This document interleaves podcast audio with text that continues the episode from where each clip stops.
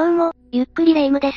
どうも、ゆっくりマリサだぜ。レ夢ム、ニュースを見ていて思ったんだが、昨今、行方不明事件の報道が増えていると思わないか？そうね、しかも、そのほとんどが見つからず、闇に葬り去られたままになっているわ。中には見つかっている事例もあるが、無残な姿で発見されているものもあって、心が痛むぜ。行方不明事件は日本だけにとどまらず、昔から世界中で起こっているの。今回は海外で実際に行方不明者が発見された事例を紹介しようかしら。見つかった事例もあるのか？ええしかもこれは行方不明事件と言ってよいのか、正直わからないんだけど。なんだか深い事情が絡んでいそうだな。今回は、そんな深い事情が絡む、ジュリアン・ヘルナンデス君失踪事件について解説していくわ。それじゃあ、ゆっくりしていってね。行方不明になってしまったのは、ジュリアン・ディベリウス・ヘルナンデス君、当時5歳。事件が発覚したのは2002年の8月28日。両親はこの時にはすでに離婚していて、親権は母親にあったそうよ。ということは、ジュリアン君は母親と一緒に暮らしていたということか？ええ、母親と二人で暮らしていたジュリアン君は、失踪当日もいつものように幼稚園に行く予定だったの。幼稚園に行こうとしていた道中で失踪してしまったのか？そうね、普段は母親が送り迎えしていたんだけど、この日は別居中の父親が連れて行ったそうなのよ。なぜこの日は父親が連れて行くことになったんだ？本人から母親に連絡があったみたいね。近くで用事があったかは知らないけど、今日は自分が送っていくと言ってきたみたい。でも、この日ジュリアン君は幼稚園に来ることはなかったの。本当に急にいなくなったんだな。そうなのよ。同時にジュリアン君を幼稚園に連れて行くはずだった父親まで、忽然と姿を消してしまうわ。父親までいなくなったのか、一体どういうことなんだ？マリサはこの事件について、何か推測できることはあるかしら？そうだな、一応確認だが、この事件は後に見つかっている事例なんだよな。え？えそうよ。それなら私的には、父親が一番怪しいと思うな。じゃあ、ここからは警察の捜索について解説するわね。この事件の内容を聞いて、マリサのように父親を疑った人たちも少なくなかったわ。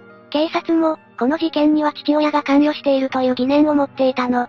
父親には親権はないしな。ええ？さらに事件当時、父親が自分の銀行の通帳から、預金を引き出していた姿が確認されているわ。またジュリアン君を連れ出す際、ぬいぐるみや着替えなど、通園に不要なものまでなぜか持たせたというの。ますます怪しいな。やはり、父親が犯人な気がするぜ。失踪当時、母親は精神的にかなりショックを受けていたと語られているわ。この失踪事件に関しては、その後も特に有力な情報がなかったようで、捜査は難航したようね。何かジュリアン君には服装とか、わかりやすい特徴はなかったのか？そうね、唯一挙げるとすれば、彼の左頬がくぼんでいることくらいかしら。遠くからだとあまり気づかなそうだな。さらに、日本と違ってアメリカは行方不明者が多く、一人がいなくなったところであまりニュースなどで報道されることもないの。もっと大きな事件とか起こっていそうだもんな。日本みたいに大々的にメディアで取り上げてくれればいいんだけど、そう簡単にはいかず、なかなか発見されないケースが多いみたいね。ジュリアン君だけでなく、父親まで行方が分かっていないとなると、手がかりを知っている人物もいないということになるな。しかし、ここからどうやって事件は進展していくんだ？さっきも言った通り、この事件には手がかりとなる情報があまりにもなさすぎて、どれだけ時間が過ぎても解決には近づけないでいたわ。そこで、母親はある決断をするの。それはどんな決断だ？アメリカには、1984年に設立された民間の非営利団体、全米行方不明被搾取児童センターという機関があって、母親はそこに連絡を取ったわ。初めて聞く団体だな。その機関はどんな対応を取ってくれるんだ？その団体にはアンバーというシステムがあって、母親はジュリアン君の詳細を登録したの。そして、携帯電話のメッセージ機能で誘拐された情報を送信すれば、有力な情報提供を呼びかけることができるわ。そんなシステムがあるんだな。報道されにくい分、そういう団体があると、事件の当事者にとってはありがたい存在だと思うぜ。このシステムの効果は、地元の警察と連携していることもあって、これまで200人近くの子供たちが救出されているみたい。そんなに多くの子供が助けられているんだな。それで、実際に、アンバーによってジュリアン君は見つかったのか？それが、彼は意外な形で発見されることになるの。ついに解決へ向かうのか、それで、どうやって発見されたんだ？それは、彼が失踪して13年もの月日が流れた、2015年のある日のことだったの。13年。随分後になって見つかったんだな。突然の報告で分かったことなんだけど、その地域に、アラバマで行方不明になったジュリアン君らしき少年がいると、FBI からの通達で分かったの。13年も経っているのなら相当大きくなっていると思うのだが、実際、その少年はジュリアン君だったのか？ええ、そうだったみたい。無事だったんだな、よかったぜ。それで、一体どういった経緯で発見に至ったんだ？それが、その情報を提供したのが、ジュリアン君本人だったのよ。彼は行方不明として取り上げられている内容を見て、自分のことなのではないかと思い始めたそうなの。マジかよ、この13年間、彼は何事もなく生活ができていたのだろうか。なんと父親と彼はオハイオ州クリーブランドで暮らしていたようね。そうだったのか？どんなきっかけで、ジュリアン君は事件のことを知ったんだろうか？彼が大学に願書を提出しようとした際、社会保障番号と名前が一致しなかったことで、学校関係者と詳細を調べることになったのが発覚までの経緯よ。大学に願書を出しに行こうとしたって、彼は至って普通の生活を送れていたんだな。そして調査の結果、彼の情報が浮き彫りになったんだな。そういうことになるわね。そこで先ほど述べた、例の行方不明者サイトを発見することになるわ。そこに、ジュリアン君が行方不明者として、登録されているのを発見したという見解であっているか？ええそして2015年の11月1日、アラバマ州の警察に報告したところ、彼は行方不明として扱われていたジュリアン君だったことが分かったの。彼は母親の家から父親によって連れ出されたわけだが、自分が行方不明者として扱われていたことを知っていたのだろうか。おそらく気づいていなかったと思うわ。まあ、オハイオ州で無事に生きていたわけだから、幼稚園の頃の記憶なんて、そもそも忘れていてもおかしくはないか。そうね。結果的に、ジュリアン君は怪我もない状態で無事に保護されたわ。それは母親にも発見の連絡は言ったんだろう？その時の様子なんかは語られていないのか？喜びか安堵の感情なのか、母親は声も出ない様子だったと言われているわね。まあ、自分の子供だし、行方不明になって13年も経っていれば、発見は絶望的と言っても過言ではないからな。とりあえずジュリアン君が発見されてよかったぜ。ところで、ある程度予想はついているが、彼を連れ去った犯人は、結局誰だったんだ？さっきマリサも話していたけど、ジュリアン君を誘拐したのは、予想通り彼の父親、ボビー・ヘルナンデスさんよ。やっぱりそうだったんだな。それにしても、どうして、ボビーさんはそんなことをしてしまったんだろう？憶測になってしまうけど、やっぱり離婚の際に親権を取れなくて、最愛の息子との生活が叶わなかったことが最大の原因だと言われているわ。なんとしても我が子と生活したかった父親は、強行手段として、誘拐という選択をしたのかもしれないな。ええジュリアン君誘拐計画として、事件当日に自分の元嫁に彼を幼稚園に、連れて行くと嘘をついて、そのまま連れ去ったんでしょうね。その後は何事もなかったように、父親はジュリアン君と共に別の場所に移り、13年間一緒に暮らしていたというわけか。ええこの事件の真相をまとめるとそんな感じね。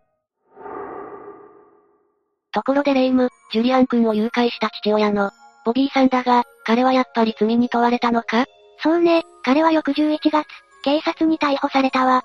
自分の子供だっただけに、少し切ない逮捕のされ方だな。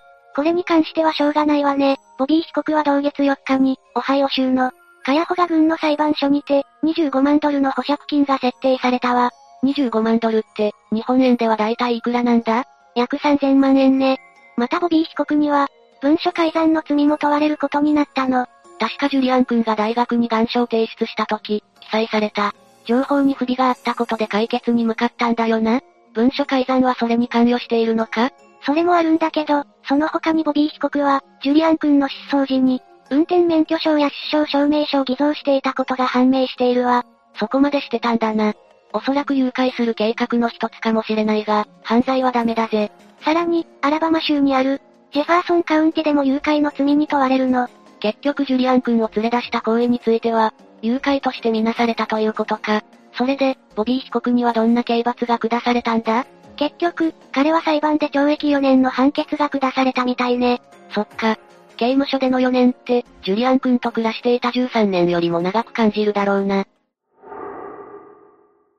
いくら自分の息子だからといっても、離婚した元妻の、同意なしに誘拐するのは良くないことだが、ジュリアン君は何事もなく平和な生活ができていたんだよな。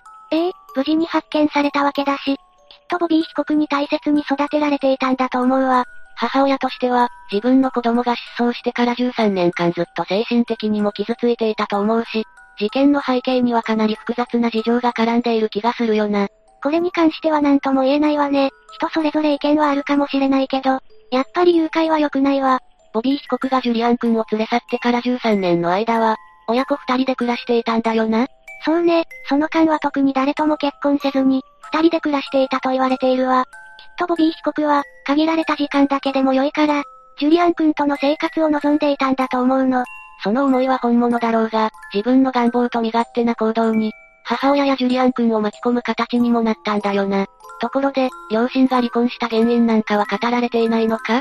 え？え特に理由は知られていないわね。いろんな事情があったと思うが、誘拐する前にまずは復縁を試みるとか、そんな行動は起こしておくべきだったのではないかって思ったぜ。そうね、母親はジュリアン君が失踪してからずっと一人で、暮らしていたみたいだから、母親に負わせてしまった傷も大きなものだったはずよ。ただ、アメリカには共同親権という制度があるわ。共同親権一体どんな制度なんだ？簡単に説明すると、離婚後の親権を両親二人で共同に持つという制度ね。これは国によっても内容は違ってくるし、さらにアメリカになると、州によっても内容は異なるらしいけど、学校や医療などの、教育記録や健康記録など法的な情報の共有に加え、日ごとに分けて子供がどっちかの家で暮らす、養育プランを共有するなど、身体的な共有が可能になる制度を指すわ。そんな制度があるのか、それならお互いが子供と平等に暮らすことができるな。ただ離婚後の生活だから、両親の間で争いも起きかねないんだけどね。そこはうまくやっていくしかないぜ。ふと思ったのだが、アメリカは日本と比べて国の面積も広く、また人口もかなり多い国だろう？その分、日本と比べて極悪な事件も多そうなイメージがあるが、日本とアメリカの事件に対する取り扱い方というのは、大きな違いはあるのだろうか？そうね。さっきも軽く触れたけど、アメリカは日本と違ってかなり極悪な事件も、多いし、人口が多いために大規模な事件もたくさん起こっているから、一人が失踪しただけでは大々的にテレビで取り上げられることはないわ。事件の数が多い分、一件一件の事件に、深追いする余裕がないということなのだろうか。それもあるだろうけど、この事件を担当したとある刑事の話によると、行方不明者は探し続ければいつか発見されることが多い。警察はあまり積極的には動かないから、自ら解決する力を身につけることが大切なのかもしれないと語っているわ。難しい世の中だな。ところでアメリカの行方不明者は、日本よりも発見されやすいのかな？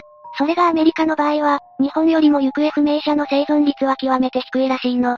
マジかよ。そんな中、ジュリアン君は13年の時を経て、無傷で発見された珍しい事例だったんだな。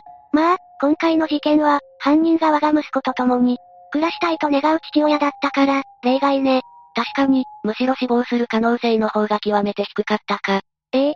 真相が分かった今、これは事件として取り扱うべきなのかも意見が分かれそうな内容だわ。霊夢も少し触れていたが、今回の事件はいろんな意見が分かれそうな内容だったな。そうね、ネット上でもいろんな考えが話されていて、真剣争いの子連れというだけで、事件というには大げさなのではないかって意見も見られたわ。ただ、今回の場合は法的には罪になるんだよな。裁判の判決では、そのように結論付けられたわね。それに、文章改ざんしていたわけだもの。ただ、父親は13年間ジュリアン君を愛情深く育てたと思うけど、その姿は考慮せずに、法的な解釈だけで判決を下すのは、フェアではないんじゃないかという考えもあるわ。そうだな。なんだか日本では、母親への同情の声が多く寄せられそうな気がするぜ。今回の事件では、母親への意見については何も語られていなかったけど、ひょっとしたらこの事件の一番の被害者は母親なのかもしれないわね。そうかもしれないな。いずれにしても、行方不明事件の件数が減ってくれればいいよな。ええこのチャンネルを通して、私たちからも事件が減ることを願いましょう。というわけで今回は、ジュリアン・ヘルナンデス君失踪事件について解説したわ。それでは、次回もゆっくりしていってね。